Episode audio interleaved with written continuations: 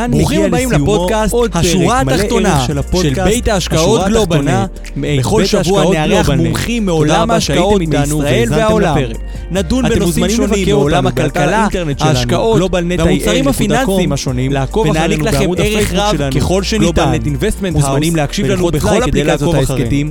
או לעלות ללייב שלנו בכל יום שני בשעה. חמש. להתראות כדי בפעם הבאה. ליהנות מתכנים, ידע וערך בנושא השקעות ותכנון פיננסי, אתם מוזמנים לבקר באתר האינטרנט שלנו בכתובת globalnetil.com, בעמוד הפייסבוק שלנו GlobalNet Investment House ובערוץ היוטיוב של גלובלנט. שלום לכולם וברוכים הבאים לשורה התחתונה וובינר ההשקעות של גלובלנט, הנושאים הבוערים בעולם הפיננסי. כיף שאתם כאן איתנו לפרק מספר 62, והיום אנחנו הולכים ליבשת שעוד לא היינו בה, אנחנו עומדים לבקר באמריקה הלטינית, דרום ומרכז אמריקה, ולדבר על איזה הזדמנויות השקעה יש שם. אנחנו מדברים הרבה על אירופה, על ארצות הברית ועל ישראל. נכון, עוד לא נגענו באסיה, נגיע גם לאסיה, אבל לפני כן אנחנו הולכים לדבר היום על דרום אמריקה ועל הזדמנויות השקעה שנמצאות שם. לשם כך אנחנו נארח כאן את uh, טדי לין, שנמצא עם אוהד וייגמן והולך, טדי לין מנכ"ל מיטב דש גמל ופנסיה, ואנחנו הולכים לדבר עם טדי על השקעות, uh, על עולם ההשקעה בדרום אמריקה ומרכז אמריקה, באמריקה הלטינית. אז זה יהיה מאוד מעניין. ברוכים הבאים לפרק 62, כיף שאתם כאן איתנו, בין אם אתם בפייסבוק או אם אתם איתנו בזום, אה, כיף שאתם פה, ברוכים הבאים. אנחנו כבר מתחילים, אבל רגע לפני שנתחיל, חשוב לי לומר למי שלא מכיר, למי שאולי זו פעם אה, ראשונה שלו איתנו, אנחנו כאן במתכונת וובינר, זאת אומרת שאתם רואים אותנו, אבל אנחנו לא רואים אתכם, אז תשענו לאחור, תרגישו בבית. אה, ותרגישו בנוח. מעבר לזה, חשוב לי מאוד מאוד לציין, רק רגע, חשוב לי מאוד לציין ולהדגיש כי uh, בוובינר הזה uh, אין, הוא, הוא לא מהווה תחליף לייעוץ או שיווק פנסיוני או שיווק השקעות שמותאם לצרכים שלכם או ייעוץ מס שמותאם לצרכים שלכם, ובכלל הוובינר הזה הוא לא המלצה בנוגע לכדאיות במוצר השקעה. כזה או אחר, אין לראות בוובינר הזה הזמנה לביצוע פעולה במוצר פנסיוני או פיננסי, ובכלל המידע המוצג הוא לידיעה והוא לא מהווה תחליף לייעוץ המתחשב בנתונים ובצרכים המיוחדים של, שלכם. בשביל זה מוזמנים לדבר עם מתכנן פיננסי או איש מקצוע, מוזמנים גם לפנות אלינו. אתם מוזמנים להיות פעילים במהלך הוובינר ולכתוב למטה, יש צ'אט ו-Q&A, לכתוב הערות, שאלות, טענות, ולהיות שותפים לוובינר עצמו. רגע לפני שנתחיל, אני לא יודע מי עדיין לא עוקב אחרי הפייסבוק שלנו, אבל בפייסבוק שלנו פרסמנו את התוכנית לחודש יוני, אז אתם מוזמנים להצטרף אלינו בכל חודש יוני, יש לנו תוכנית תוכניות מאוד מאוד מעניינות, בואו נעבור עליהן, בואו נעבור עליהן מהר, בואו נסתכל מה צפוי לנו ביוני, אז באמת אנחנו היום בשביעי ליוני ואנחנו מארחים את טדי לין על עולמות ההשקעה באמריקה הלטינית, טדי לין מנכ"ל מיטב דש גמל ופנסיה, שהיה איתנו גם כן שבוע שעבר, מי שצפה, מי שהספיק, דיברנו על IRA, והיום אנחנו נדבר על אחד מהעולמות שטדי מתחבר אליהם באופן אישי, אולי גם הוא ייתן לנו קצת את הרקע. שבוע הבא אנחנו מארחים כאן את ליאור בורשטיין, מנכ"ל המרכז לתכנון כלכלי של קבוצת הראל, לדבר על תכנון פיננסי בעולם החדש, ונארח כאן את רואת חשבון עורך דין טל דננברג, השקעות בבלוקצ'יין. מה זה בדיוק אומר? היא ראש מחלקת מיסוי בדוב הלבץ ושות', רואה חשבון.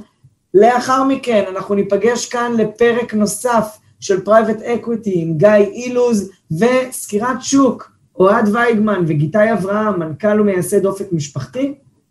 בעוד שלושה שבועות אנחנו נהיה כאן גם כן עם אייל ביטרמן מטלביט, יועצים פיננסיים, איזה מתודה לבניית תיק ניירות ערך אפשר לבנות היום בעולם שלנו, בעולם התנודתי שאנחנו חיים בו, ואנחנו הולכים לדבר עם, עם סופי ליט, ליטלר מלנד אינבסט, שהיא דירקטור ואחראית על קשרי משקיעים, על ביטחונות בהלוואות גישור לנדל"ן, אז אולד הולך, הולך לארח את סופי פה. אז אתם מוזמנים להירשם להמשך החודש, מי שעוד לא עוקב אחרינו, מוזמן גם אה, בפייסבוק. הנה, אני שם לכם עכשיו בצ'אט את הלינק שלנו לפייסבוק. כל מי שבזום ומי שצופה בנו בפייסבוק, אז תלחצו פשוט לייק. טוב, בואו נזמין את אוהד ואת טדי לעלות אלינו. אוהד וטדי, אני יודע שאתם ביחד, מוזמנים לעלות. דוד, אני רואה שביקשת... שומעים אותנו, אורן? שומעים אותך, אוהד, אבל לא רואים אותך. אז, אה, הנה אני, אנחנו פשוט לא שומעים אותך, זה הסיבה. יש לנו פה כנראה איזשהו... אני, אני, אני כבר אשלח מישהו ש... אנחנו איתכם. שנייה אחת. אנחנו הבנו מה קרה. משהו תקלה קרה. טכנית קלה. זה בסדר גמור. טוב, אז אתם רואים שטדי ואוהד כבר איתנו באולפן, יש להם איזושהי תקלה טכנית קלה. אתה שומע אותי, טדי? עכשיו שומע אותך, כן. עכשיו זה תוקן. מעולה, אז עכשיו שומעים אותי? עכשיו שומעים מצוין. מעולה, אבל צריך לשמוע אותך. אה, דוד בכר, אני רואה שביקשת ממני את הרשימה, כמובן אני אשלח לך. הרבה מאוד חברים שלנו מחוברים אלינו פה היום, דוד בכר ודוד ברנשטיין ואסתר פה איתנו, ויצחק ומתן היקר, מאיר שרם פה איתנו, ואריה ודן, אלברטו, מוטי, אה, רינה פה איתנו, ושי, תמיר, ציפי כהן היקרה, יוסי, זאבה, אה, בצלאל, הרבה מאוד חברים טובים, באו לשמוע היום אתכם. אז uh, הבמה שלכם, טדי, כיף שאתה פה איתנו שוב. אנחנו נדבר, רבה. נדבר על uh, השקעות uh, במרכז אמריקה. לא נדבר על הקופה אמריקה, אלא אם יישאר לנו כמה דקות uh, בסיום, לדבר על האם זה הטורניר האחרון של מסי הגדול או לא. ועוד... בסוף, בסוף. בסוף. נראה כמה נתקדם במצגת, בסוף. אז uh, הבמה היא שלכם, טדי, כיף גדול שאתה איתנו. תודה רבה. אורן. תודה רבה באמת על ה... כתמיד, על המידע, על ההקדמה. אה, אז באמת שוב, ברוך הבא, טדי. תודה רבה. שמחים מאוד אה, לארח אותך. אה, לא הרבה יש הזדמנות באמת לאנשי השקעות שבאים ממדינות אחרות, נולדת באורוגוואי. נכון. אז יש לך באמת את היכולת, את השפה, את ההבנה של המנטליות, את היכולת להסתכל לעומקם של דברים, לא כמנהל השקעות בישראל, שמסתכל על uh, השקעות בחו"ל, אלא כמי שבאמת מבין את הדברים בצורה אחרת. אז תודה שאתה איתנו. בדרך כלל אנחנו לא מדברים על דרום אמריקה, נכון. ולא על מרכז אמריקה. נכון, זה לא טריוויאלי, ונראה לי שמשם מתחיל התודות, מעבר לזה שאתם מארחים אותי שוב פעם, אה, שבוע אחרי שבוע. זה תענוג להיות פה ולדבר על משהו שלא מדברים בדרך כלל. אה, ננסה גם כן, אה, שוב פעם, אפילו לא בוועדות. השקעה, דרך אגב. גם לא. בוועדות השקעה זה לא עולה הרבה. גופים מוסדיים עדיין לא עשו את הקפיצת מדרגה הזאת, ויש נכון. אזורים בעולם שעדיין לא מתעסקים איתם.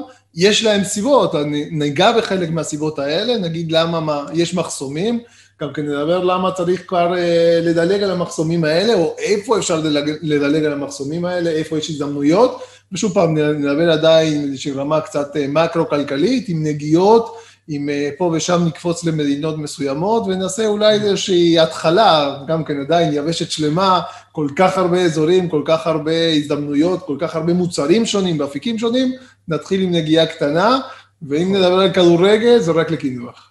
יפה. עכשיו, אנחנו מדברים על הדברים כי הפיזור בפעילויות, באזורים הגיאוגרפיים, בהזדמנויות, הוא, אני חושב שאחד מהדברים הכי חשובים שאנחנו חייבים לעשות בתיק ההשקעות שלנו, ואם הגופים המוסדיים עדיין לא עברו את המשוכה הזו, זו העבודה שלנו, זו המטרה שלנו פה, לחשוף אתכם המשקיעים לכמה שיותר אפשרויות, כמה שיותר הזדמנויות. אז אפילו השקעת, הכנת לנו מצגת, אז נעלה, אה, נעלה אותה. אני אקדים ואומר באמת שאנחנו יודעים שפיזור סיכונים זה חלק קריטי, אבל אנחנו צריכים לדעת לפזר אותם. ואחת מהבעיות במדינות שהן כאלה רחוקות, ויש לנו מעט, מעט ידע, זה שצריך השקעה במחקר, ויש מעט מאוד מחקר בעצם, וחלק מהמחקר אנחנו לא מייצרים אותו. מנהלי השקעות אוהבים להשקיע במה שהם א', מבינים, הם רגילים להשקיע בו, וזה שיש להם איזושהי נגיעה במחקר. אז בוא נגיד שהעניין של צריך להבין השפה... שזה, אתה יודע, יש כמה מנגנונים בסיסיים של אדם שהם גם מאוד חשובים. לא להתעסק במשהו שאני לא מבין זה דבר חשוב. נכון, הוא זה קריטי. כמו שאני לא אגע באש, כי זה ישרוף. אז- נכון, אבל אתה יודע איך לגשת, השאלה זה איך להשתמש בכלים, או מישהו אחר שמגיש לך את הדברים האלה. נכון. ואחד מהדברים שקורים, דיברת על ועדות השקעה, אנחנו מיטב דש מנהלים היום 65 מיליארד שקל, מנסים להשקיע בכל מוצר שהוא. עכשיו, מה קורה? אה, אה, שאנחנו משקיעים מן הסתם המון בארץ, כמו כל גוף מוסדי, הקפיצה לחו"ל, כמה פחות או יותר, דרך אגב, הייתי אומר לך 50-50, סדר 50-50 גודל, פחות- כרגע? כן, אתה כי יודע, ב- היסטורית לא הייתם... היסטורית אה, לא, בוא נגיד ככה, עוד, אה, אם אני אקח אותך ל-2002, בכלל המקסימום שהיה ניתן להשקיע בחו"ל היה 20 אחוז. וגם אז הגופים היו בכמה אחוזים בודדים, בתיקים מאוד לא מפוזרים, והיו משקיעים פה ושם בכמה מניות. היום עולם אחר. לאט לגמרי. לאט היום הגופים הגיעו למקום אחר לגמרי, ואני חושב שדווקא עשו את זה באחריות, כי רואים את זה שהם עשו את זה בצורה מתודית, התחילו קודם כל במוצרים הקלאסיים, שזה מוצרים השכירים, לאט לאט התחילו מוצרי אשראי, מוצרים לא שכירים, ואז עברו לנדל"ן ולמולטי פמילי וכל מיני קרנות השקעה ולמיניהם, אבל בוא נגיד ככה זה שגם השוק הזה כבר די רווי. עד כמה שארצות הברית גדולה, יש את ישראל, יש את ארצות הברית, שאם אנחנו מפזרים, מפצלים את, מתוך ה-50% של חו"ל, כמה בארצות הברית, אני חושב ש-80 או 90 אחוז הם ב- בארצות הברית, כן. ועוד קצת הם משקיעים באירופה פה ושם, אולי קצת גרמניה, היה, היה גם כן איזושהי תקופה של אה, אנגליה עם הנדל"ן פה ושם, ויש איזשהו אחוז, שתיים, שלוש, אולי משקיעים ב... אה, ב-emerging markets, מה שנקרא, כן. שההחלטה הקלאסית של מנהל השקעות זה לקחת תעודת סל, סל, כן. תעודת סל, סחיר, ובוא נעקוב, כן. בוא נעקוב אחרי בדיוק המדדים. אבל כן. שוב פעם, כמו שבארץ לא היינו משקיעים בתעודות סל, כמו שבארצות הברית אנחנו מנסים לא להשקיע לרוב בתעודות סל, או כן להחזיק חלק מהתעודות סל ואז לעשות את ה cherry picking, אנחנו מבינים שה emerging market, יש כל כך, שוק כל כך גדול, כל כך שונות, לקחת תעודת סל זה להגיד, אוקיי, אני, מה שנקרא, דורך, שם את, ה, את הבוהן במים הקרים, אבל בכלל אין לי לא זמן מנסה- להשקיע בכם, אז בואו... נכון. עכשיו, אנחנו מדברים. TEM, משהו כזה. בדיוק. market, תעודת סל, נכון. הכל ויחד. נכון, אחד לאחד. עכשיו, אני אמרתי, בוא נתחיל בזה, שאנחנו נראה מה בכלל הגודל של הכלכלה הזאת. הנה. אז אה, מצאתי איזה שהיא, אני חושב שהיא גרף מאוד מאוד נחמד. אה, אני חושב שאורן מאוד יאהב את הכדור הזה. אה, בכלל, אנחנו אוהבים כדור. כן. אה, כדורים זה, דיברנו על כדורגל, אז אה, דרום אמריקה זה הולך מאוד, הולך מאוד טוב, ביחד. כן, כן. אחד מהשתיים, או שאתה מחלק סטייק או שאתה מחלק כדור, אז כדור נראה לי יותר, יותר מתאים.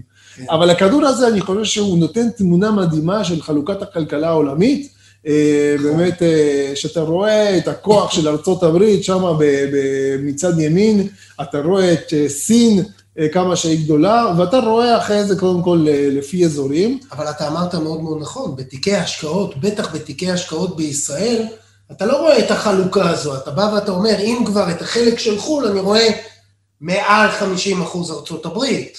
קודם כל, תראה, מעבר. בוא נתחיל בישראל, קודם כל. עכשיו, ברור שאנחנו מוטים, קוראים לזה home bias, כולם יודעים את זה, אבל תראה עד כמה ההטייה היא גדולה, כן? אם אתה מסתכל על ישראל, אתה תראה את החלק הקטן שם מצד?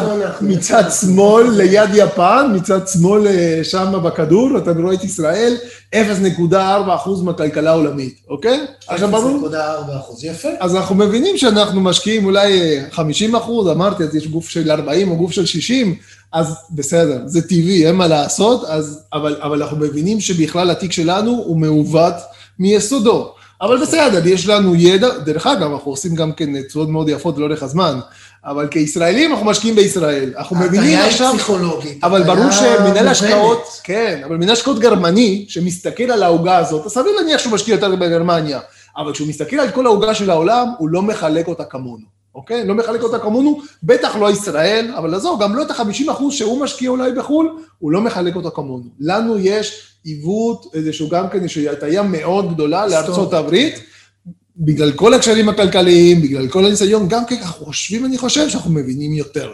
סביר להניח שאנחנו גם מבינים יותר, כי אנחנו גם כן משקיעים הרבה יותר. אין קשר אה, אה, בכלל, אני חושב גם כן, עולם הטכנולוגיה, כן? אה, אנחנו מאוד שם בעניין, אנחנו מבינים שם שחברות ישראליות, אה, אה, חלק מהמצגות, מהשקפים שנראה אחרי זה גם כן, איך אנחנו מחלקים חברות טכנולוגיה, אנחנו רואים חברות טכנולוגיה שכאילו הן ישראליות, שהן הן יוניקורן בארצות הברית, אתה רואה אותן שהן בארצות הברית, אנחנו יודעים שהן חברות ישראליות, אבל הרבה פעמים לא הכוח הזה של ארצות הברית, אנחנו רוצים להגיד שאולי עוד איזושהי פינה שם, נוכל לנגוס אותה בשבילנו, נצרף אותה שם. אתמול אה, ראיתי איזושהי כתבה שמדברת בדיוק על הדבר הזה שאתה מדבר עליו, בהקשר של החברות הישראליות שמונפקות בארצות הברית, שבאים ואומרים, אם אותן חברות היו מונפקות בישראל, כמה חלק באמת היה להם במדד, כמה המשקיע הישראלי היה נהנה, מהש... נהנה מההשקעה, אם באמצעות מדדים, אם באמצעות הגופים המוסדיים בישראל, שהם, כמו שאמרת, מוטים לישראל, כמה הם היו נהנים מההשקעה ב unicorns האלה, בחברות הענקיות האלה, Fiverr, והרבה מאוד חברות שהנפיקו לאחרונה. Lemonade, שזו חברה של עולם הביטוח שאנחנו מכירים אותו. נכון, הרבה חברות. נסחרת בעשרה ומשהו מיליארד שקל, כאילו נכון. שלושה ומשהו מיליארד דולר. נכון. יותר גדולה מכל חברת ביטוח פה בארץ. עוד, עוד דבר במקרו-כלכלה, לפחות מהניסיון שלי בוועדות ההשקעה, כשעשית ניתוח מקרו-כלכלה, התמקדת בנתונים מארצות הברית. כולנו נושמים יום שישי לדוח התעסוקה בארצות הברית לאורך שנים, לא, לא מהיום, לאורך שנים. עכשיו, כשאתה חי את הכלכלה האמריקאית, מכיוון שהיא משפיעה בצורה ניכרת על הכלכלה הישראלית, היצוא לארצות הברית וכן הלאה, הכל מושפע, ובכלל על כל העולם, אז נוח לבוא ולהגיד, אוקיי, אז כשאני יוצא החוצה, איזה כלכלה אני מכיר? אוקיי, את הכלכלה האמריקאית אני מכיר, כי אני באמת עוקב אחרי מה זה שקורה סוג של הום בייס, רק בית שני. כן, בית שני. כן, אוקיי, יפה. אז אנחנו מסתכלים על זה, אז הנה, בואו נעשה את הרילדאון באמת לדרום אמריקה או ללטין אמריקה, כן, אנחנו גם כן משתמשים לטין אמריקה כדי להגיד גם את המרכז וגם כן את הדרום בעצם, אה, בעצם ממקסיקו ודרומה. ואנחנו רואים שם מצד שמאל חום, אה, איזשהו כתום חום כזה שנראה אצלנו כאן בשקף, אנחנו רואים את ברזיל, אנחנו רואים את מקסיקו, רואים את ארגנטינה, קצת, קצת, קצת מצ'ילה וקולומביה בגדול, ויתר המדינות הן באמת מדינות שהרבה יותר קטנות כלכלית. אבל יש כמה דברים מעניינים להגיד על המדינות האלה. תקשיב, בוא, יש פה אזור. זה משמעותי. ובוא נגיד ככה, הוא לא משקף את הגודל תיק שלנו, ב- כמו שאמרנו מקודם, הוא לא משקף את ה... בוא נגיד ככה, את הנתח שלו בכלכלה העולמית, אה, אה, אה, הוא לא מתאים למה שיש היום בתיקי השקעות של כן, אני מסתכל. על הדבר הזה, ולדוגמה, אני מסתכל על האזור הכחול. אוקיי? האזור הכחול, שהוא אזור עצום, אפילו יותר גדול מהאזור של ארצות הברית, לפחות בחלק ניכר מהמדינות, כמעט בלתי אפשרי להשקיע בגלל איכות המידע נכון. שמגיעה משם. כלומר, כשאני רוצה להשקיע בשוק ב... מחוץ לישראל, אני צריך להבין מה מהימנות המידע שמפורסם, גם מבחינת המדינה, גם מבחינת הבורסה, גם מבחינת החברות, הממשל התאגידי, כמה אפשר להאמין למה שהם מספרים לנו בדוחות, בפרסומים וכן הלאה, ואין ספק שבסין, רוסיה, הודו, זה לא ממש אה, מדינות שאנחנו יכולים ממש להיות בטוחים במידע. כן, וגם אם אתה רוצה להשקיע, עוד רגע ניגע בזה, השאלה זה במה להשקיע.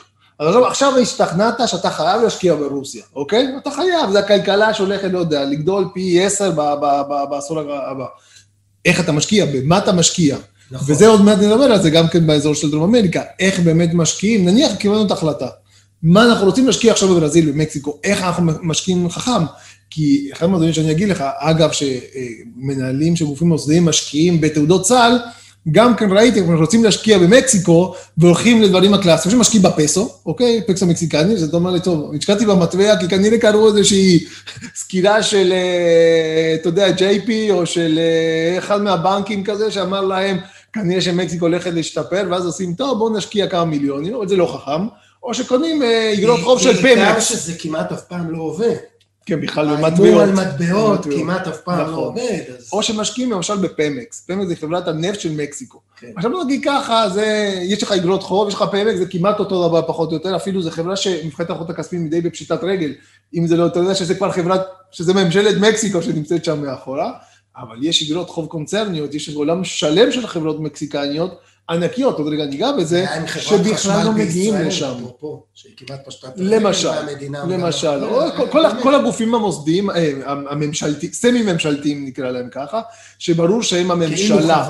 כן. נכון, אז היית משקיע בממשלת מקסיקו, או שכבר היית משקיע, אם כבר רצית משהו קונצרני, יש חברות שנסחרות בארצות הברית, יש חברות יפהפיות עם ביצועים מעולים.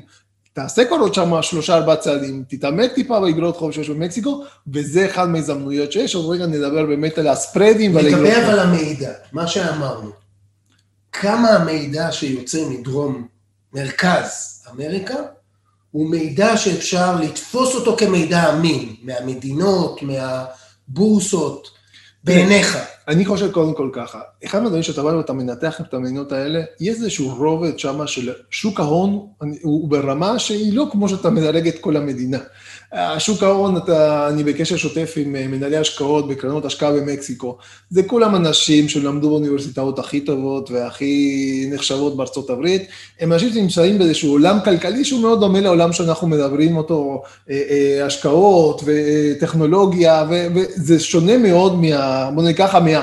מהממשלה או מה... או מה... בוא נגיד ככה, מחלק מהאוכלוסיות שם, כן? יש פער מאוד מאוד גדול בין אותם אה, אה, גורמים כאילו בכירים בכלכלה לעומת זאת. עכשיו, האנשים האלה, הם מבינים את החשיבות של, של המידע, מבינים את החשיבות של, ה, של השקיפות, ודווקא הגורמים האלה הם מאוד מאוד מסודרים. אני חושב שלטובת, ה, בעיקר לטובת הדיווחים הבינלאומיים, אם זה ה-IMF, אה, קרן המטבע הבינלאומי, הבנק העולמי. כי זו נקודת מפתח, אתה אומר, כי אני כן רוצה... על הדברים האלה דווקא אני לא חושש, אין שם אוקיי. מניפולציה ממשלתית, אוקיי. אפילו עכשיו נתוני, קורונה למשל, כן, אתה רואה את כן. המספרים, אתה רואה שאף אחד לא יכול להתגאות במה שיש שם, אבל זה דברים שאתה לא יכול לשלוט. בוא נגיד ככה, אה, רוסיה, סין, זה מדינות באמת ששמים אותם הרבה כן. פעמים באותו שק, אבל זה שונה לגמרי מה שיש שם, באמת יש חופש מידע. אה, זה מדינות ש, שכן יש דווקא, התקשורת, היא, כן יש לה מעמד, כן יש דיווחים, אה, זה לא תמיד עוזר, כן, כאילו מבחינת ביקורת על לשנות, הדיווחים. יש הרבה מאוד ביקורת. כן. נכון, יש שם מנגנונים שעדיין, כאילו השליטים, עדיין הממשלות, כאילו עדיין עם המון בעיות, ועדיין יש- זה סיפור בפני עצמו, ובצדק הרבה פעמים, אתה יודע, אנחנו חוששים מלהשקיע שם, בגלל זה אני אומר שזה נכון לדעת במה במה? להשקיע. כן. ו... אבל אני חושב שכל הנושא של המידע, כל מה שזה אינפלציה ונתוני גירעון, אלה דברים שבאמת יוצאים למשקיעים. מדינה כזאת שתבין... זה הבסיס, זה כן, הבסיס. שכל החברות האלה מנפיקות בסופו של דבר בבורסות, חלקם בארצות הברית, אם אין להם בורסות אה, מקומיות. כן.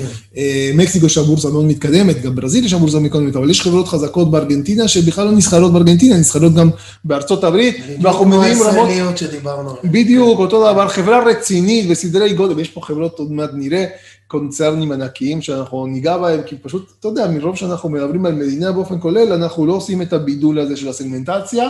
החלק מהרעיון במצגת הזה היה טיפה לפתוח את ה... לפזר בדיוק, להתחיל ולהזיז את הדברים האלה. יפה. עכשיו, הדבר הראשון שצריך להגיד באמת, כשאנחנו מדברים על דרום אמריקה, ודיברנו על זה בנגיעה, אתה לא מתעסק עם הממשלה. אוקיי? כאילו מה שאתה אומר, אתה יכול להתעסק, אבל זה לא, זה לא האזור שאתה אומר, אני עושה עסקים, אני יודע לאן אני הולך. כל החוזים האלה מול הממשלות הם מאוד בעייתיים.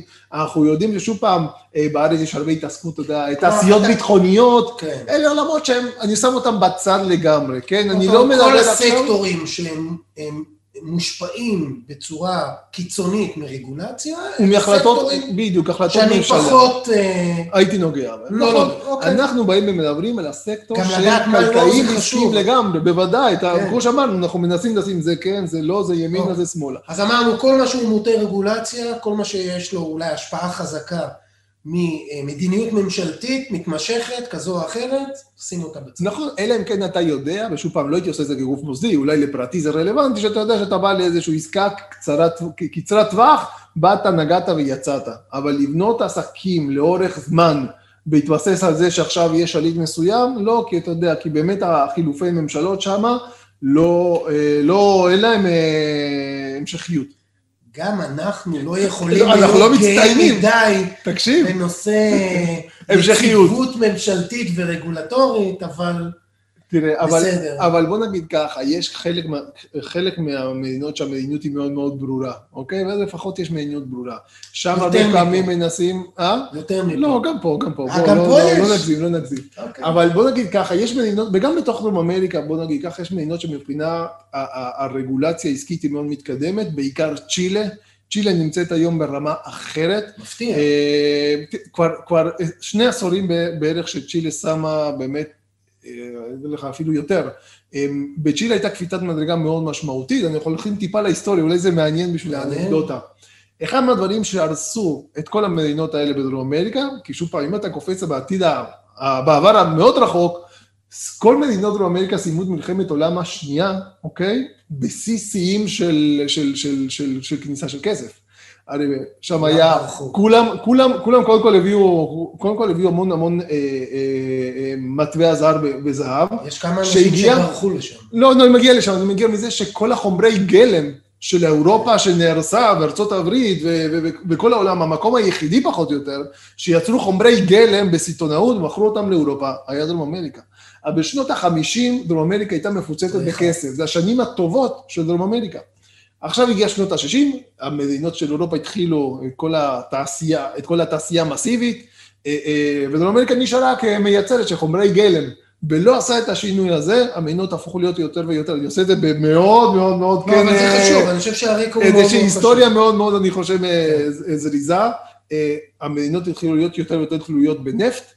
מדינות דרום אמריקה לא היו באותה תקופה, לא היה להם נפט, לא חיפשו נפט, ואז לאט לאט, ובעיקר המשבר של 73, הם, אה, ו- והמשבר הנפט, זה הקפיץ את רוב המדינות האלה אה, לחובות, לחובות מאוד מאוד גדולים מבחינת החוב החיצוני. הם התחילו את כל התהליך של התנועות הסוציאליסטיות, אם לא להגיד יותר קומוניסטיות, מרקסיסטיות, ואז התחילה הרבה מאוד תסיסה אה, פנימית בכל המדינות האלה, ואיכשהו הכלכלות התחילו להיהרס, הרבה מאוד פופוליסטי, פופוליסטיות בממשלות.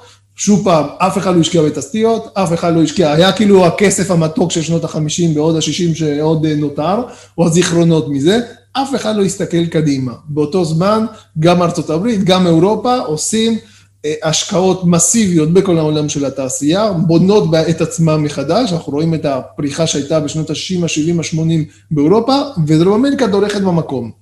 כאשר כל התסיסה הזאת מגיעה במצב כלכלי לא טוב, והתנועות הקומוניסטיות, רוב המדינות פונות לצבא להציל אותם מאותן תנועות אה, אה, שברובם כבר היו מדוכאות באותה תקופה, פשוט הצבא כבר דה פקטו, ברגע שהם דיכאו את, ה- את אותן אה, תנועות אה, קומוניסטיות, בעצם תפסו את השלטון. בחלקם נתנו להם את השלטון במתנה, מה שנקרא, או דה. פקטו הם, אה, או דה פקטו כבר הם שלטו בהם.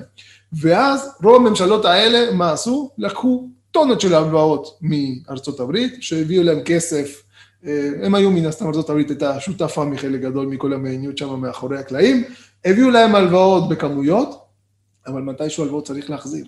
והחובות תפחו ותפחו ותפחו, כאשר הממשלות האלה התחלפו והתחילה באמצע שנות ה-80 כל התהליכים של הדמוקרטיזציה, היה צריך להחזיר את החוב הענק הזה, ומאיפה נחזיר אותו? אנחנו לא בנינו תשתיות, אנחנו לא מייצרים, אנחנו לא זה, ופתאום כל המדינות האלה התחילו עם, אה, אה, אה, דרך אגב, גם פה היה, סיבות אחרות, אבל גם באותה תקופה, שנות ה-80, אינפלציה, היפר אינפלציה מטורפת, אני צחקתי כשעליתי לארץ ושמעתי שהיה רק 444 אחוז, כי שם היו 60 אלף, המספרים הם עצומים, בוליביה נראה לי שזה השיא, 60 אלף אינפלציה בשנה. אחוז, 60 60 אלף אחוז, כן, באינפלציה. אם אני זוכר, זה המספר או מספר שם בערך, וואו. אבל אני אומר מדינות עם אלף אחוז, אלפיים אחוז, כאילו זה מספרים, בגלל זה אני צחקתי ל-444, גם המספר הזה שכולם זוכרים אותו, אה, שהיה כאן בארץ.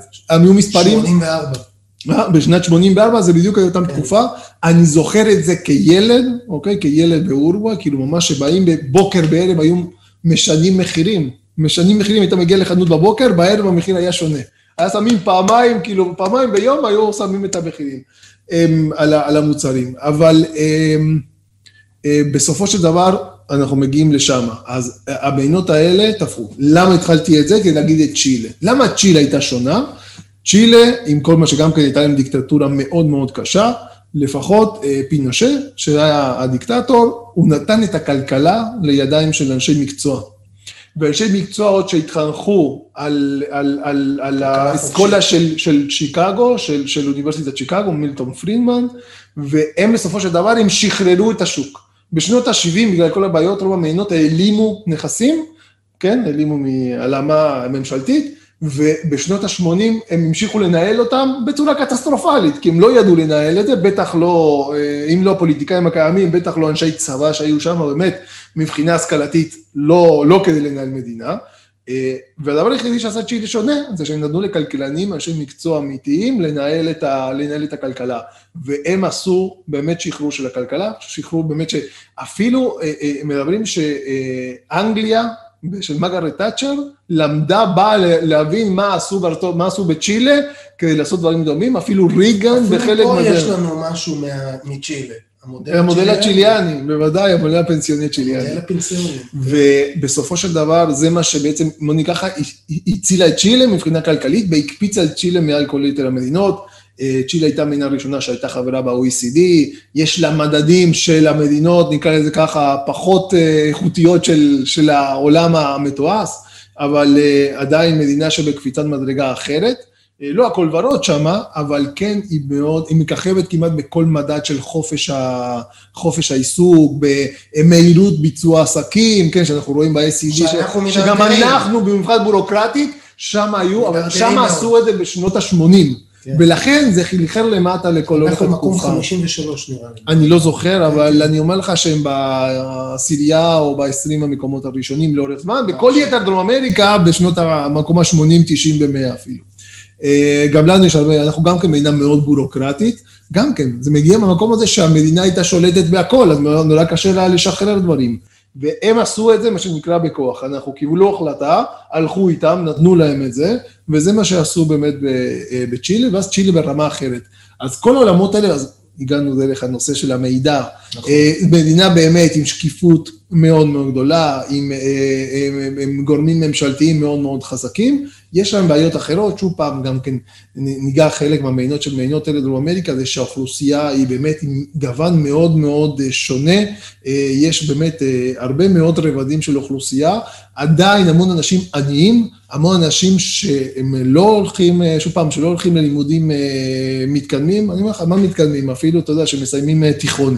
הרבה מאוד עבודה שחורה, הרבה מאוד, אני יוצא מהבית ספר כדי אה, לעזור למשפחה, ובאמת סוג של מעגל עוני שממשיך וממשיך, ואם זה לא מעגל עוני, אתה יודע, אנשים שחיים באמת מה, מהמינימום, כל פעם שיש איזשהו משברון כלכלי, בום, מורידים עוד רובד ועוד רובד מהאוכלוסייה לעוני. ובסופו של דבר מדינות שלא השקיעו מספיק בחינוך, לא השקיעו מספיק בתשתיות של האוכלוסיות האלה, וזה, אתה רואה את זה בכל המקומות, אנחנו, למה הישראלים, אה, אנחנו אוהבים כל כך הרבה לטוס לטייל בדרום אמריקה, אנחנו רואים בפרו, בבוליביה, אנחנו רואים, מה אנחנו רואים? אנחנו רואים את ה... את ה איך האינדיאנים נראו לפני 200 שנה, ולא הרבה השתנה שם.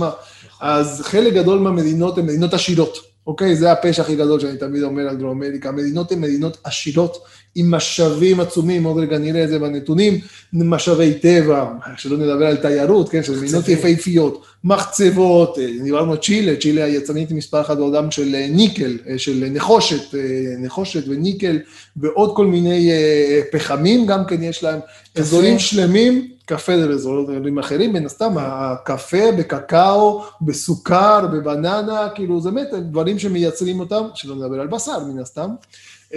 המוצר הייצוא מספר אחד של אורוגוואי. אז אה, בעצם, אבל עדיין חוזרים אם אנחנו מדברים, על חומרי גלם. אתה יודע שהיום כבר עושים בשר במדפסות תלת מימד? אני יודע, בשר. אני יודע, אני יודע. ותשמע, כמו שאני אומר... העתיד... אה, תראה, אני תמיד אומר שצריך לטעום מהכל. אני שותה קולה ואני שותה קפה ואני שותה מים, אז אני גם אוכל את זה, זה אומר שאנחנו נוותר על הדברים האחרים. כנראה שלא. לא, לא בזמננו, מה שנקרא. אה, אז זה הקדמה ארוכה על כלכלה, אני חושב, על הכדור, על הכדור הזה כן. ועל החלוקה שלו. גם כש... גם על מנת שאנחנו נבין, אפרופו, איפה אנחנו הקטנים ביחס לפוטנציאל שקיים אה, בעולם, ועד כמה אנחנו צריכים להיפתח, פשוט להיפתח, ולא כמו שלאורך המון שנים, אתה אמרת, גם הגופים המוסדיים, ההום בייס הזה, שהיינו משקיעים 80 אחוז בישראל, 90 אחוז בישראל, היום זה כבר 50-50, זו התקדמות מטורפת. גם הציבור צריך לעשות בדיוק את אותה, את אותו תהליך כפי שהגופים המוסדיים בישראל עשו, כן. ולאט לאט להוריד את החשש, את הפחד, להיחשף יותר ויותר לפעילויות נוספות שהעולם הגדול מציע לנו. משהו לגבי הום בייס, אני זוכר שהייתי באוצר לפני בערך 15 שנה, בדקנו מה עושים מדינות אחרות, מה עושות מדינות אחרות, אמרנו, בוא נראה באירופה, הרי במדינות... שונה לגמרי. לקחנו את בלגיה למשל, אני זוכר את האנקדוטה של בלגיה, כי חיפשנו את הנתונים. כמה בבלגיה משקיעים מחוץ, בלגיה מדינה קטנה, בסדרי גודל שלנו, כמה הם משקיעים מחוץ לבלגיה, 70, לעומת 75 אחוז הם משקיעים מחוץ למדינה, וזה היה עוד בשנות ה... בתחילת שנות האלפיים. כן. עכשיו, זה, זה מראה לנו אבל בעצם זה לא רק ש- בלגיה, אפשר לומר שזו תרבות אה, אירופאית, אה, לא רק גם אמריקאית. זו תרבות אירופאית אה, חזקה, זה לא רק בלגיה.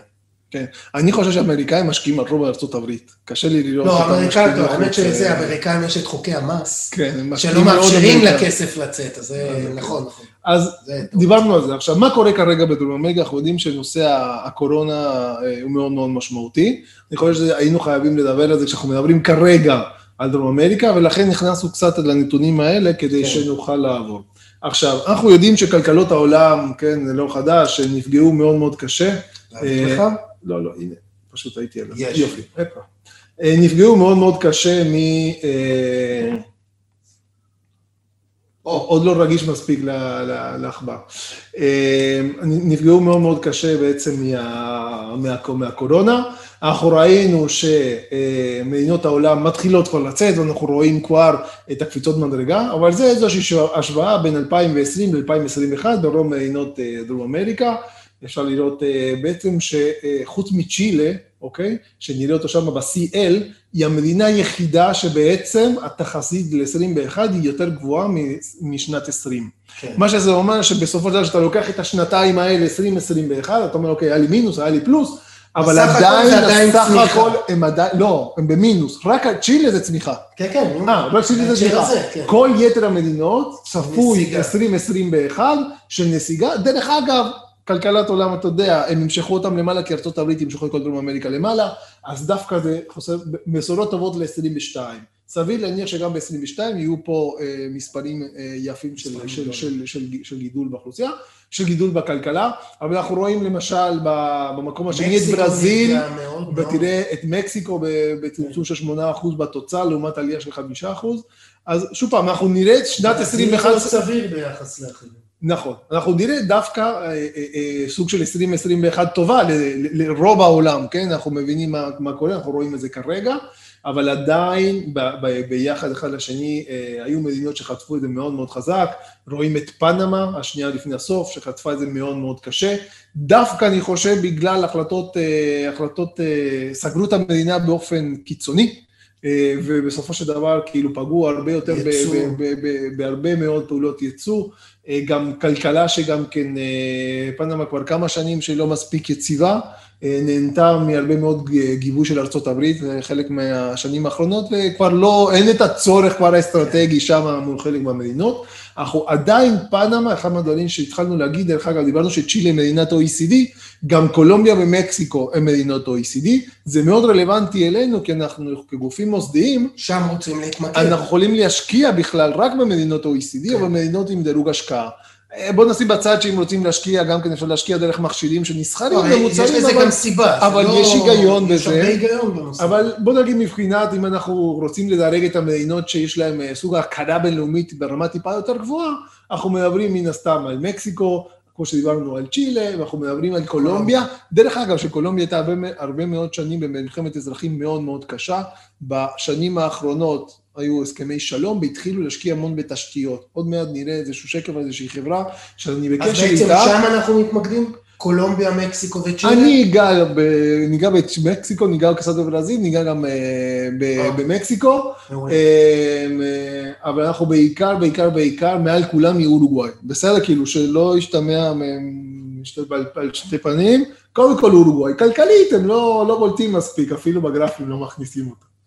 אה, אבל מה לעשות, אה, איזשהו חלק בלב שם נשאר שם, אתה יודע. שלא נקרא לזה הום בייס. זה לא, זה לא, זה זה לא, בשום- פנים ואופן. כן.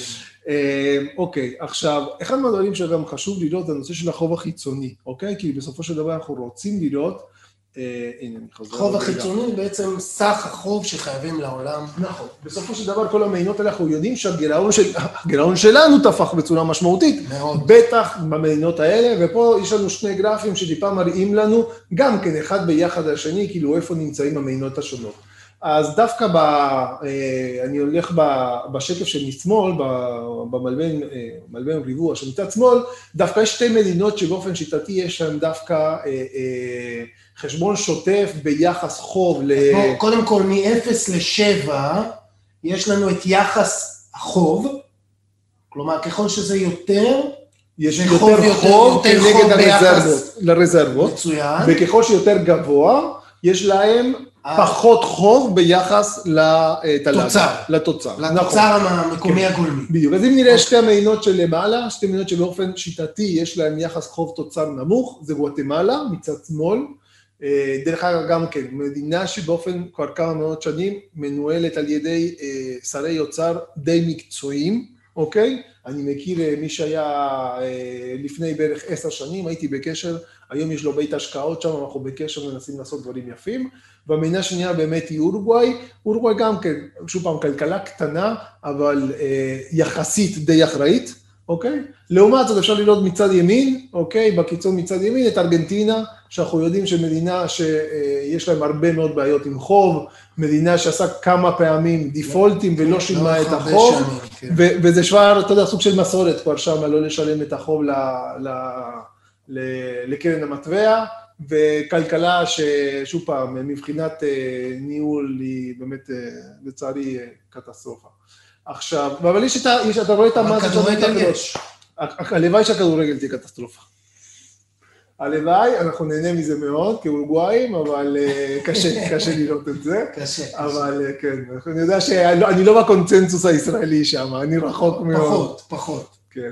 אה, עכשיו אפשר לראות את המדינות, האחרות שוב פעם, דווקא צ'ילה פה היא נראית, היא לא מככבת שם בגלל כן הרבה מאוד חוב, אבל השאלה גם כן, אתה יודע, מה אתה עושה עם החוב הזה?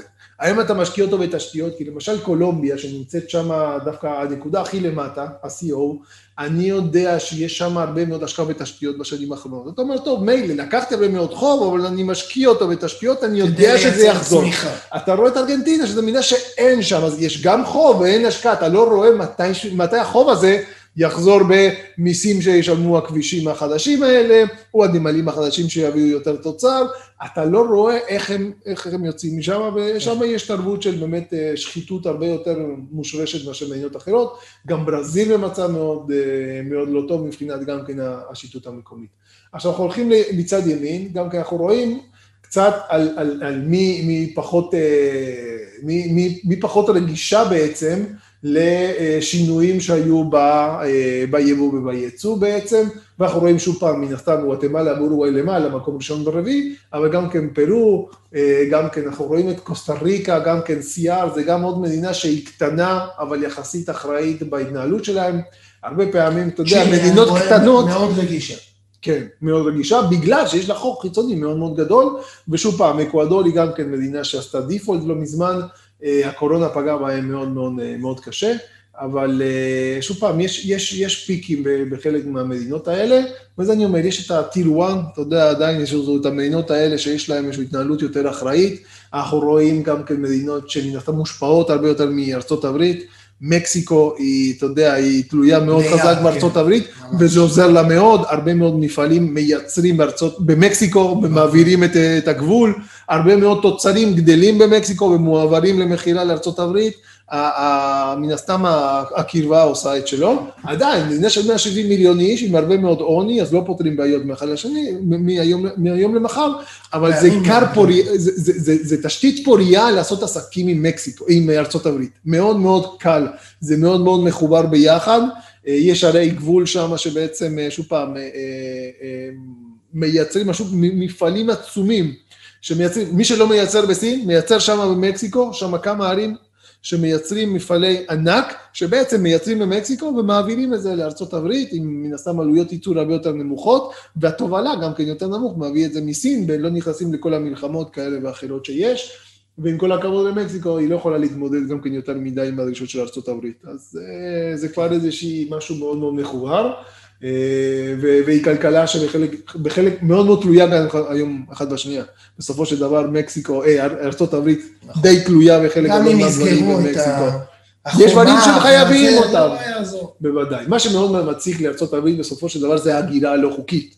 כי אותם ערי גבול בסופו של דבר מגיעים ממרכז אמריקה, אם זה מאל סלבדור, אם זה מגואטמלה, אם זה מניקרגואה, עוברים, עוברים, עוברים שם בדרכים לא דרכים מגיעים לגבול ומנסים לחצות כדי גם כן, אתה יודע, להתפרנס במינימום בארצות הברית ולהיות לא חוקי זה הרבה יותר ממה שיש להם במדינות המקור שלהם. אבל אנחנו מדברים על המדינות בעצם שם במרכז אמריקה שמאוד פגועות ממלחמות אזרחים שהיו שם, שלא יצאו מהם. מלחמות אזרחים ששוב פעם, עד תחילת שנות האלפיים או סוף שנות התשעים הם אה, נמשכו. אנחנו לא כל כך מודעים לזה, אבל היו שם מלחמות אזרחים, ובסופו של דבר המדינות האלה די ארוסות. בשביל האנקדוטה, עד- כמה המדינות האלה תלויות במה שקורה בארצות הברית, היום נראה את זה דרך הפיתוחי פינטק, הטכנולוגיה, דווקא איך הרבה פעמים הצורך משפיע בפתרון, אנחנו פשוט צריכים להתחיל להתקדם, כי... יאללה, בוודאי. אנחנו נדבר רגע על סלבדור, באתי להגיד שאל סלבדור, 20% מהתל"ג של אל סלבדור מגיע משילומים או תשלומים של אזרחי אל סלבדור שמעבירים כל חודש למשפחות שלהם. 20% מהתל"ג. זה. אז זה נתון של הקורונה, ושוב פעם, הקורונה פגעה לא מעט בדרום אמריקה, ופה הנתונים, יש חלק מהנתונים מאוד מעודדים. אנחנו רואים, א', קודם כל, מצד שמאל, אה, המקרים, כן, דווקא רואים את ארצות הברית עם הפיק המטורף שהיה דווקא לקראת אה, סוף השנה, אה, רואים את, אה, מצד ימין אבל את המקרי מוות. כשאנחנו רואים את המקרי מוות היו מאוד מאוד חזקים בארצות הברית ובמזרח, ובאירופה בתחילת ה... ב- ב- ב- ב- מרץ, אפריל, מאי, ראינו אחרי את הירידה ואז עוד פעם את הפיק, כאשר דווקא בדרום אמריקה אנחנו רואים כרגע דווקא את העלייה. מאוד, כן, הם התחילו דווקא במצב מאוד מאוד. טוב, לקח זמן עד שזה הגיע משם, החזיקו את זה מאוד מאוד טוב, אבל בחודשים האחרונים, אני חושב שזה התפרץ, אני לא יודע, זה- מאוד קשה גם כן, דווקא לאורך זמן אנחנו כן. רואים, אבל הבשורה הטובה, שזה מה שיש בעמוד האחרון, אה, בטבלה האחרונה, זה נתונים של ההתחסנות. ואתה רואה שם בירוק מאוד בולט את צ'ילה ואת אורוגוואי, צ'ילה 74 אחוז מתחסנים, באורוגוואי 49 אחוז כמעט מתחסנים, אז אנחנו רואים שיש הרבה מאוד מקרי מוות יחסית למה שהם ידעו, אבל זה שתי מדינות שכבר מתחילות כבר לצאת, אז יש מדינות עם אחוזים יותר נמוכים, אבל גם כן צריך להבין שזה מדינות הרבה הרבה יותר גדולות. אין מה לעשות באורוגוואי עם שלושה וחצי מיליון איש, יותר, בכלל אין אזורי אה, כפריים כל כך רחוקים, אין נהרים, אין אה, אוכלוסיות אה, אינדיאנים, או, או אזורים הרבה יותר מרוחקים, כמו, אתה יודע, ראינו תמונות אבל זה- מברזיל. זה באמת ביחידות או שזה באלפים? זה באחוזים. את הלמעלה, הלמעלה, למעלה, כן. הלמעלה זה ביחידות. לצורך העניין, זה אה, בארגנטינה היו 496 מקרי אה, זה, בממוצע עדיין לא 97 המספרים. שראינו בישראל. זה ש- לא מספרים, שוב פעם, מדינות גדולות גם כן ענקיות, בחלק כן, מאוד, ענקיות. אבל עדיין אה, מבחינת, אתה יודע, מודדים את זה כאחוז למיליון, כן. לאחוז למיליון, למיליון תושבים, אז באחוז למיליון תושבים אתה רואה את האדומים, אתה רואה ששם באמת אורוגוואי מכיר את זה מן הסתם מהאנשים שעדיין בקשר איתם, היו הרבה מאוד מקרים, היו הרבה מאוד, אה, אה, הרבה תמותה, מצד שני אני שומע שבאמת מחסנים בצורה מאוד משמעותית, אז הרעיון זה שחודשיים, שלושה, ארבעה זה יתחיל להיגמר, והם יוכלו לק- לקפוץ קדימה. יפה. הבעיה זה המדינות היותר, אה, נקרא לזה, גדולות, המדינות הענקיות האלה עם אוכלוסיות יותר מרוחקות. זה, טוב, דיברנו על התחזית העולמית, קצת על הקורונה בהמשך, קצת על הנתונים, הריביות של בנק ישראל, בנק ישראל, הריביות של הבנקים המרכזיים, אה, דווקא נתון שאני חושב שהוא מפתיע, אנחנו נראה פה שהתופעה שקרתה בכל העולם שהריביות ירדו בצורה משמעותית, אנחנו גם כן רואים את זה, אנחנו רואים, לא רואים פה ריביות שהיינו רגילים לראות בכלכלות אה, מתפתחות של ה-10-15 אחוז, אולי אה, לפני כמה שנים, יש כן. עלייה מאוד משמעותית בריביות, רואים שדווקא לא צ'ילה, התפרעו, ריבית אה, ממש אירופאית. חבל על הזמן, 0.5, ריבית ממש, רואה גם אה, כן שהשתמשו בזה גם כן, אתה יודע, לאט לאט אה, יש תחזית עלייה, אבל אף אחד לא נגע שם גם כן בריבית. לא היו הרבה מאוד נגיעות, היה בברזיל, בברזיל בעיקר, אה, יש שם, הייתה שם איזושהי פיחוד מאוד מאוד גדול, וזה הסיכון העיקרי של המדינות האלה כאשר אנחנו באים לעשות שם עסקים. אני חושב שעדיין לא, יש כמה מדינות שכן יש להן מטבע יציב, כמו צ'ילה, כמו קולומביה בתקופה האחרונה, אבל ברזיל שמה הכלכלה מאוד גדולה, עם המון תנודות מטבע, אז uh, ככל שניתן, גם כי אנחנו נחפש מוצרים שמוצרים דולרים, אוקיי? למען האמת, כדי להיות חשוף לדולר ולא להיות חשוף למטבע המקומי, או איכשהו לנסות בלגדר חלק מאותם סיכונים. כלומר, אם אני רוצה להשקיע בדרום אמריקה, חשוב או לגדר או להיחשף למכשירים שהם במטבעות בשלב הראשון, גלובליים, בשלב הראשון, יותר, דולר. בהחלט כן, או שבסופו של דבר אנחנו, יש לנו איזשהו פתרון אחר, שאנחנו משקיעים ישידות באקוויטי של חברה, אז אנחנו מבינים שהיא תהיה, יכולה להיות חשופה, ואנחנו גידור. דווקא חברה עושה גידור עצמו. אז עושים גידור. אבל, אבל קודם כל, למה זה? כי זה חשוב גם כן לנושא של האג"חים. אנחנו רואים אג"חים, אוקיי? ורגע לפני נדבר על אינפלציה. גם מספרי האינפלציה, אנחנו לא רואים מספרים מטורפים, אנחנו רואים מצד ימין את האינפלציה במדינות המתפתחות לעומת המדינות המפותחות. אנחנו רואים בירוק את האינפלציות בין אה, חצי אחוז לאחד או שני אחוז, ואנחנו רואים שהמדינות המתפתחות, אנחנו רואים אינפלציה שבין 2 ל-4 או 5. לא רואים מספר, ממוצע מן הסתם, לא רואים איזה שהם מספרים עצומים. כשאנחנו עוברים לצד שמאל, אנחנו כן רואים מדינות אחרות עם טיפה יותר אינפלציה, מן הסתם, אנחנו רואים את ברזיל עם איזה שישה כן, אחוז, אבל חוסר היציבות. החוסר היציבות, אבל תסתכל על צ'ילה, תסתכל על קולומביה, זה מספרי אינפלציה מאוד מאוד יפים, זה מה שהיה צריך להיות בכל מדינה מתוקנת. אה, נראה לי שנכון, בכלל המסמכים הבינלאומיים אה, מדברים ששלושה אחוז. בנק ישראל היה לוקח היה חותם על זה בכיף. היה חותם על זה, כן. אז אנחנו לא מדברים פה על אינפלציה מאוד מאוד גבוהה, רואים שהריביות מאוד לא גבוהות. חוץ מברזיל, שוב, חוץ נכון, מברזיל. נכון, אבל אנחנו גם כן נסתכל עוד רגע. אה, אני, אני רק מזכיר, אני לא יודע שוב באיזה תקופה מדדו את הדבר הזה, בארצות הברית, שמדדו ממש לאחרונה, כבר הגיעו ל-4.5 אחוז. נכון שזה מאוד uh, מקומי, מאוד זמני, מאוד זה, אבל כן. לחץ אינפלציוני מאוד מאוד חזק, שלא רואים עדיין פה ב... לפחות במדינות, במדינות האלה, האלה. נכון. זה, זה חדשות טובות. נכון. וגם כן בסופו של דבר, בחלק מהמדינות אין שינויים מהותיים, שוב פעם, בחלק מהמדינות, במטבע. אמרנו, ברזיל כן חטפה, אז uh, זה מאוד משמעותי, אבל יתר המדינות אנחנו לא רואים, אנחנו רואים פה כאילו בעצם את התחזית קדימה, ושוב פעם לא הבאתי את המספרים אחורה, אבל גם את המספרים אחורה. אני יכול להגיד, הייתי במקסיקו לפני אה, עשר שנים, הפסו היה ב-20. ועכשיו אתה רואה את הפסו ב-20, פלוס מינוס, כן? כאילו זה מספרים שאני, אני, אתה יודע, אני, אתה זוכר את, ה, את המספרים האלה, כן. ממה שבאת והחלפת, עשית את החישובים. זה לא כמו שקל. זה ש... לא מספרים האלה שאנחנו רגילים, ואפילו פה בארץ, שהפוך, תשמע, צריך לפעמים זה, זה מיטיב לכלכלה, לפעמים זה פוגע, שאפילו יש לנו שחיקה מאוד גדולה של השער החליפין, או פיחו, אה, תיסוף אה, גדול, כן, נכון. כן. אז שוב פעם אנחנו רואים יחסית יציבות, וזה דיברנו קצת על הדירוגים, אנחנו רואים חלק מהמדינות, שוב פעם, צ'ילה ברמה קצת יותר גבוהה, מקסיקו, אה, ודילגנו. זה מאוד מעניין, כי ככלל אנחנו מחפשים את המדינות שהן מדורגות קצת יותר. מדורגות קצת יותר גבוה, נכון, בסופו של דבר זה כן אומר משהו למדינה, דירוג האשראי שלה.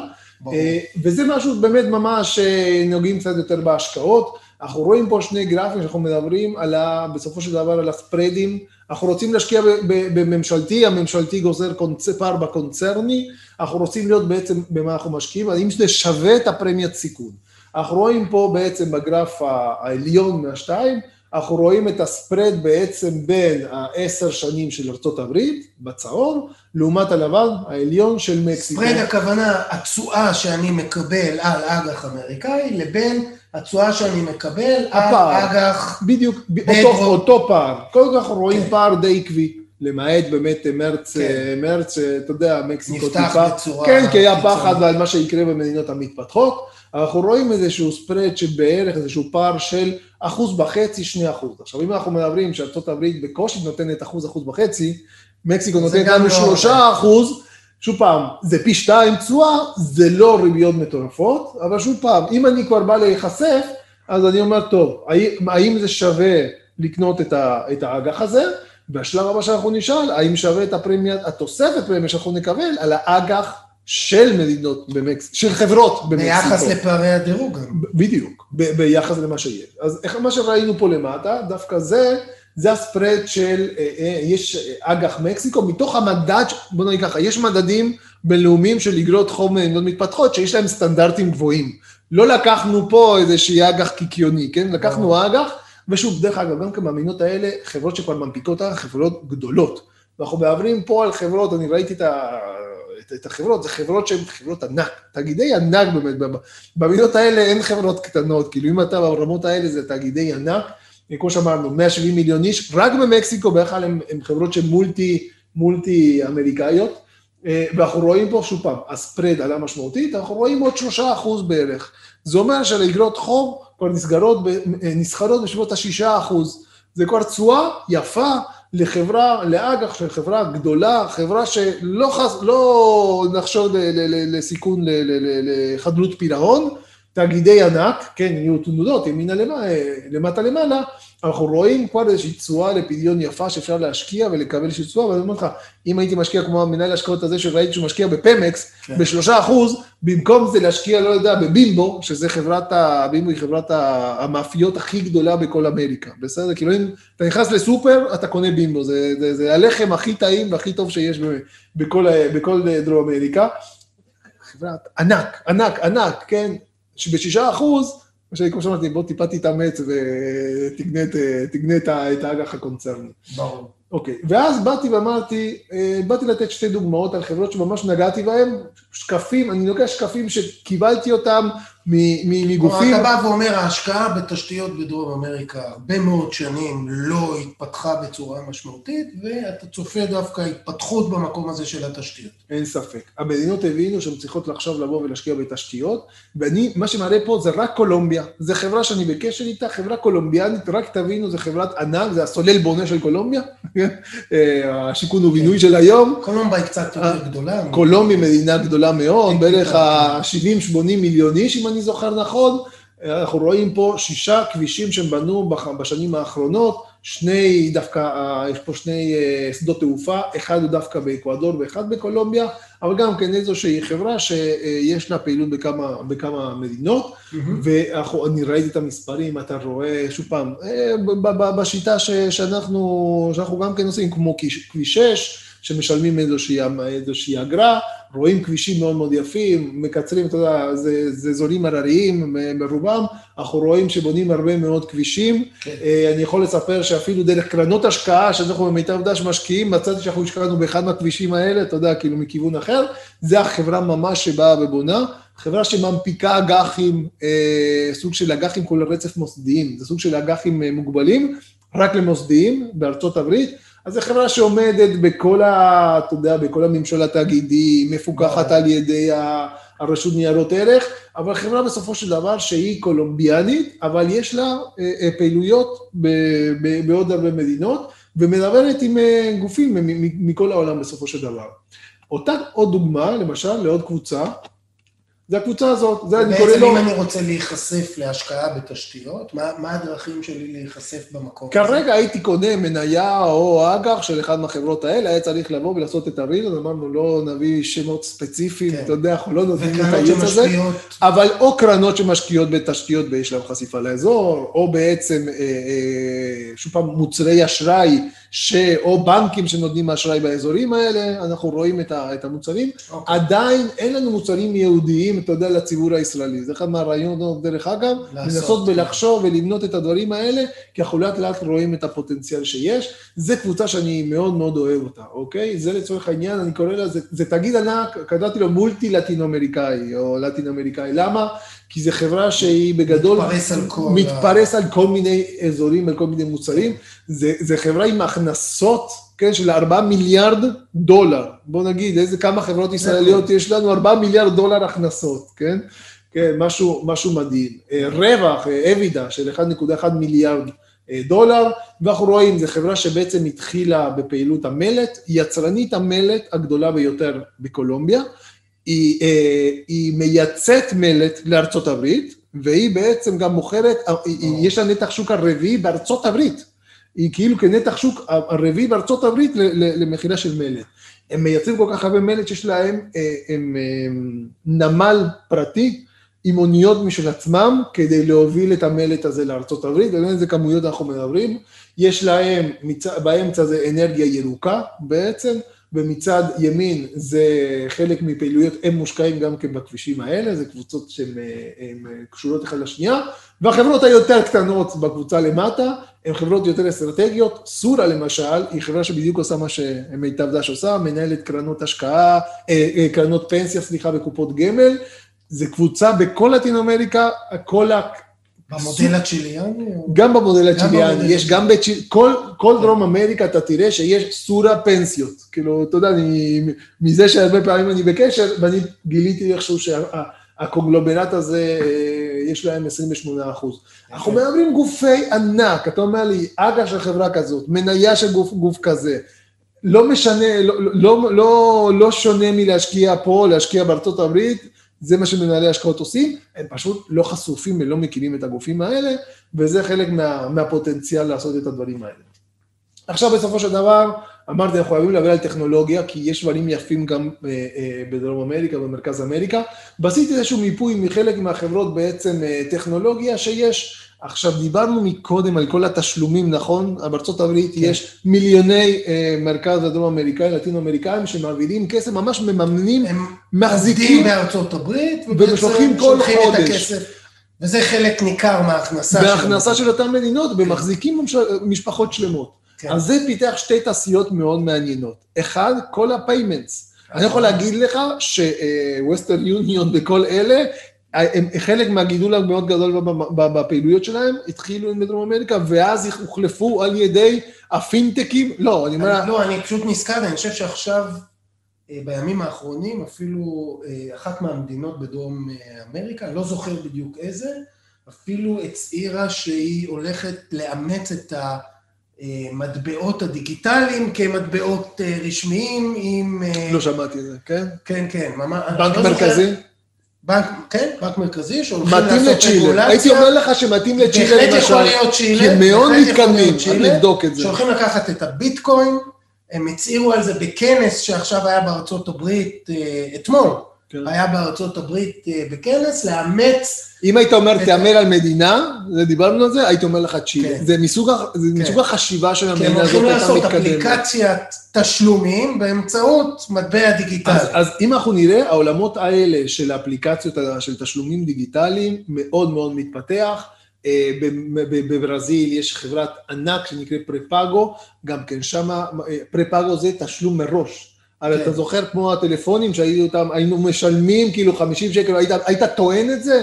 טוקמן. אז, אז את הטוקמן, אז כן. ככה הם התחילו, ולאט לאט הם בעצם גם כמה הם עושים, הם נותנים אשראי לאנשים. נגמר לך בעשר בלילה, אתה, אין לך כסף, אז נותנים, עושים לך גישור עד יום ראשון. או עד, עד אה, יום שני שם, כן? ליומיים שלושה, וככה גם כן נותנים אשראים וחברות ענק, הרבה מאוד בעולמות של הפיננסים, הרבה מאוד בעולמות של, של המכירות. אחד מהחברות, דרך אגב, יש, לא דיברנו על איזושהי חברת ענק שנקרא מרקדו ליברה. מרקדו ליברה זה שוק חופשי.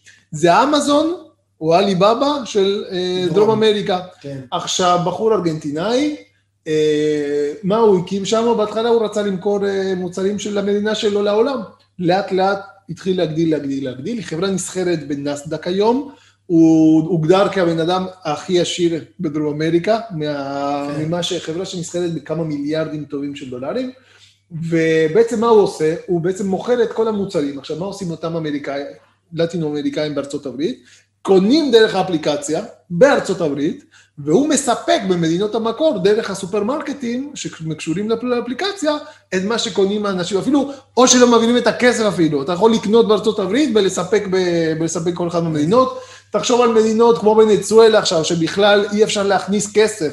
שאין כמעט מוצרים, אתה יכול לקנות בארצות הברית, ו... ואתה מעבירים, תבין איזה תעשייה יש פה של, של תנועות הון במשמע, בדברים משמעותיים. צרכים שונים. וכמה גם כן, זה חברות בכלל טכנולוגיה, וגם כן אפילו גם כן את היוניקורנים המפורסמים, אז יש בברזיל כמה שאנחנו רואים. גם שם יש יוניקורנים. גם שם יש יוניקורנים, אתה יודע, הייתי, רציתי לדעת כמויות. אז אתה יודע, נכון להיום יש בערך 600 אוניקורנים בעולם. זה מהנתונים האחרונים, אתה יודע, כל יום יוצא אחד אחד ועוד אחד עם מונפק, אז זה פלוס, מינוס, אז. מתקזזים. בערך 60-70 הם בישראל, ואתה רואה איזה שהוא, לא יודע, 10-15 שיש פה, לא מעט. שוב פעם, לא. נשווה, אנחנו משווים יבשת שלמה לישראל, כן? תראה איפה אנחנו. אבל עדיין אנחנו רואים, זה לא משהו שלא קורה. יש כן שם רעיון, יש שם אה, באמת הרבה מאוד אה, יוזמה.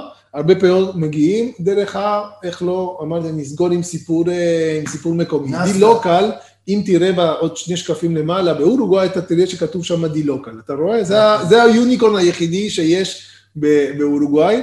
הם. הנפיקו, הם הנפיקו, רגע, זה סיפור אישי. הם הנפיקו השבוע בנסדק, זה התמונות שאני קיבלתי השבוע, זה גזרתי מתוך הוואטסאפ התמונה שקיבלתי. הבחור השני משמאל, אוקיי? ישב מימיני. בכיתה י"א-י"ב, חבר טוב שלי, אוקיי? באמת, אה, מה שנקרא, שמחתי מאוד לשמוע, ידעתי, דרך אגב, חלק מהפיתוח נעשה פה בארץ. הבחור מבקר פה מדי פעם, פגשתי אותו פעם, הוא אומר לי, מה אתה עושה פה? יש לי חברה, טה-טה-טה-טה, אנחנו מפתחים פה, מה אתה עושה? ותראה את הסיפור המדהים ש... של מה החברה הזאת עושה. יש לך Airbnb, יש לך את אמזון, ויש לך את כל החברות בוקינג, נכון? הם לא רוצים עכשיו להתעסק, לקחת עכשיו, הבנק צריך עכשיו ל- אה, ל- אה, לקחת כסף, נכון, אני הזמנתי באורוגוואי, הזמנתי בארגנטינה, הזמנתי בצ'ילה, דרך Airbnb, דרך בוקינג, נכון? עכשיו, מישהו צריך לאסוף את הכסף, מישהו צריך להיות בקשר עם הבנקים, לחבר אותם ולהביא להם את הכסף אליהם. הם לא רוצים עכשיו להתעסק עם כל בנק קטן באורוגוואי, בכל בנק קטן בארגנטינה, בכל בנק קטן הם לא מכירים. Airbnb יתחיל ככה, אתה יודע לעשות, וזה מה שהם עושים. הם אוספים, בעצם, הם עושים אפליקציית תשלומים עבור עסקים גדולים בעולם, שרוצים עכשיו ב emerging market, הם התחילו בדרום אמריקה, יש להם בבנגלדש, באינדונסיה, בכל המדינות, מדהים. באסיה גם כן של עולם שלישי, הם בעצם מלקטים, אה, נכון? מלקטים את הכסף מכל אחד מהבנקים, מכל אחד מכרטיסי אשראי המקומיים, אוספים את זה ומעבירים את הכסף לאמזון ולחברות הענקיות האלה, וזאת האפליקציה, זאת האפליקציה שבאמת מאוד שמחתי ש... שהחבר'ה שם באורוגוואי מצליחים, וזו החברה האורוגוואית הראשונה שהונפקה בנסדק. מדהים. אז זה קצת, אה, כמו שאמרתי, אפילו- קשר- גאווה אפילו מקומית. קשר מקומי, כן. אה, טדי, אוהד, אה, מה עם אה, סיכום, לסכם? אולי נעשה עוד מפגש של טכנולוגיות בדרום אמריקה, דרום ומרכז תקשיב, רק אמריקה. התחלנו, זה יבשת, יבשת ענקית, יש כן, 20 זה- אלף דברים לדבר עליה. זה פתיחה, פתיחה לנושא המרתק הזה, אה, ואני אני חושב שזה מאוד מעניין. אני חושב שזה מאוד נכון עבור כל מי שמשקיע, חושב להשקיע, לפתוח את הראש, לשמוע על עוד אפשרויות, להסתכל על עוד דברים, מעבר להליכה הזו בתלם שאנחנו מכירים הרבה מאוד שנים, העולם הוא גדול, מתפתח ויש הרבה, הרבה הזדמנויות, על חלקם דיברנו פה. אה, נקווה שיהיה לנו גם את ההזדמנות, אולי באמת אה, נזמין אותך להמשך בהקשר הזה, אולי אפילו להיות יותר ספציפי, לחפש נפתח באמת, עוד אה, נושאים ספציפיים נפתח יותר. דברים בתוך- יותר ספציפיים, נתנו תמונה יהיה מאוד מאוד מקרו-כלכלית בסופו של נכון, דבר. המטרה היא לתת ידע, ערך. אה, בהמשך אולי גם נעזור לאנשים שכן רוצים למצוא אה, פתרונות כאלה ואחרים, איך בכל זאת להיחשף להזדמנויות שיש במקומות האלה. אז אה, אני רוצה להודות לך, תודה רבה. בשמחה, בשמחה, בשמחה. היה מאוד תענוג. מעניין, מאוד אה, משכיל. תודה רבה. תודה רבה, תודה שאירחתם אותי. בשמחה. תודה רבה. אנחנו. אליך. תודה, תודה רבה. גם ברמה האישית, אה, אני יכול להגיד שהיה לי מאוד מעניין. לא הרבה מדברים על אה, אה, דרום אמריקה ומרכז אמריקה כשמדברים על עולם ההשקעות. הנה כמה תגובות. דוד ציין שנשיא אל סלבדור הודיע בשבת האחרונה כי הוא מתכוון להעלות אה, בקונגרס המקומי הצעת חוק שלפיה ביטקוין יהיה אה, חוקי. הנה, לא כן, יודע אם זה שמעתם על זה. זה. הוא היה, הוא היה בכנס האחרון בארצות הברית, אה, ובאמת דיברו על הנושא הזה, וזו המדינה הראשונה בעולם.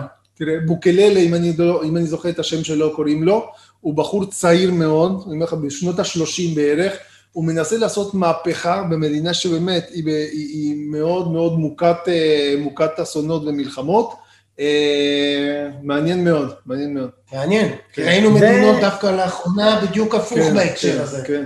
ודוד בכר מציין, הוא אומר, האם נכון שהשקעות בנדל"ן באורוגוואי נחשבות בטוחות יותר, נחשבות אפיק אה, סולידי, אפיק בטוח? אתה מכיר את זה?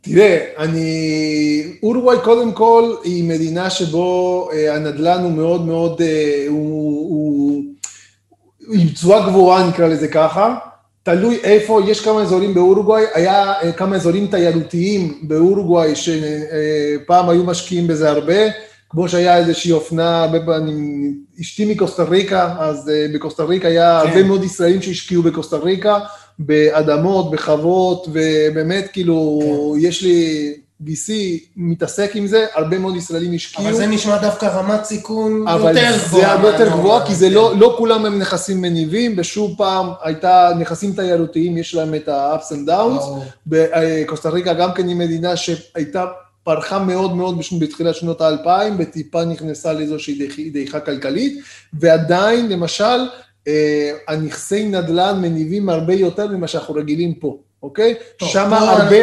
פה בממוצע 2-2.5 אחוז, אני- אז זה לא קשה. אז המספרים. שם אתה מגיע לקראת ה-7-8 אחוז, גם באורגה, אני אגיד לך למה, אני אסביר גם כן לדוד, אולי, אז אולי קוסטה דרך. אגב זה רעיון, בנפרד. אפרופו מפגש בנושא של נכסים ריאליים, כי היום רצינו קצת לדבר על הכלכלה, לפני שנכנסים לבאמת נכון. אה, הזדמנויות השקעה. אה, אז אולי כדאי שבאמת נגיד במילה רק מה היתרון, למה. ואנחנו אולי נפתח אותו באמת, רק היתרון זה ששם פשוט אנשים קונים הרבה פחות נדל"ן, ולכן המחיר של השכירות במוצרים ברמה גבוהה, נקרא לזה ככה, הם בעצם, הם נזכרים, אה, נזכרים בעלות, כאילו, התמורה להשכרה היא יותר גבוהה, יותר טובה. ברור, יפה. שאלה אחרונה, טדי. כן. מי ייקח את הקופה אמריקה? אורוגוואי, אין ספק. אתה תראה את דייגו גודין מניף את הגביע וכל הקונפטי תכלת ולבן מעליו. ספקולציה, ספקולציה, זהירות, ספקולציה. תשמע, זה הקופה אמריקה האחרונה של מסי, אבל זה הקופה אמריקה האחרונה של קוואני ושל סוארס, ולא יוותרו לו כל כך מהר. יאללה, נחיה בוא נראה. טדי, אוהד, המון המון תודה לכם. היה מרתק. תודה רבה לך. תודה, תודה. חברים, תודה לכל מי שנשאר והקשיב, היה, היה מאוד מעניין, היה קצת שונה.